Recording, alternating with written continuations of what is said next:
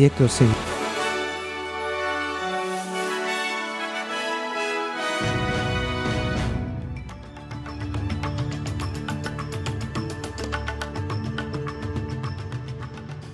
درود بر شما شنوندگان گرامی. این پادکست خبری امروز چهارشنبه 24 ژانویه 2024 اسپیس فارسی است که من پیمان جمالی اون رو تقدیم حضورتون می کنم نخست وزیر استرالیا اعلام کرده است که آقای کیم ویلیامز را به عنوان رئیس بعدی رسانه ABC به فرماندار کل استرالیا پیشنهاد خواهد کرد. انتونی البنیزی می‌گوید که آقای ویلیامز رهبری ایدئال است و تجربه و ظرفیت بالای خود که برای این نقش مهم است را با خود به این سمت خواهد آورد.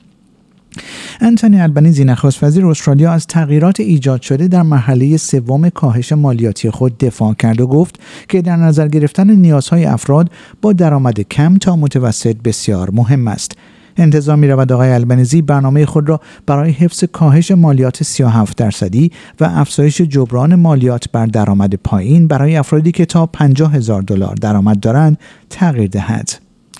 شورای اتحادیه های کارگری استرالیا از تغییرات نخست وزیر در محله سوم کاهش مالیات استقبال کرده و می‌گوید کمک به استرالیایی هایی که در بحبوهای بحران هزینه های زندگی بیشترین مشکلات را تجربه می کنند حیاتی است.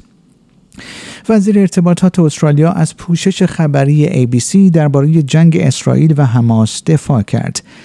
میشل رولندز می‌گوید که دولت به مدیریت ABC و مدیرعامل آن دیوید اندرسن اعتماد کامل دارد و از اظهار نظر در مورد پرونده شکایت انتوانت لطوف روزنامه نگار علیه ABC در سازمان فرورک خودداری کرد.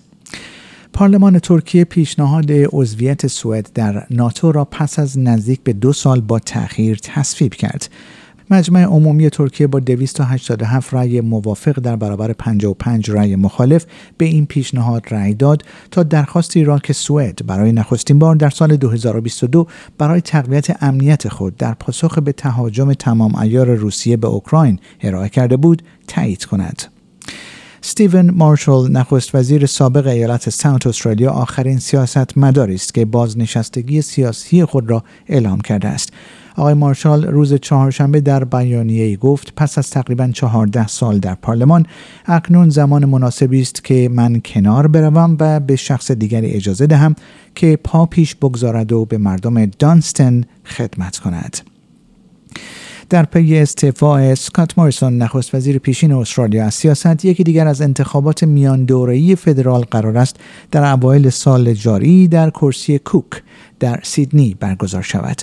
آقای ماریسون در پایان ماه فوریه پارلمان فدرال را ترک خواهد کرد و در سمت معاونت ریاست American Global Strategies که یک شرکت مشاوره دفاعی و استراتژیک جهانی ایالات متحده به رهبری مقامات سابقه دولت دونالد ترامپ است به کار مشغول خواهد شد. شنوندگان گرامی پیمان جمالی هستم و این پادکست خبری امروز چهارشنبه 24 ژانویه 2024 اسپیس فارسی بود که اون رو تقدیم حضور شما کردم.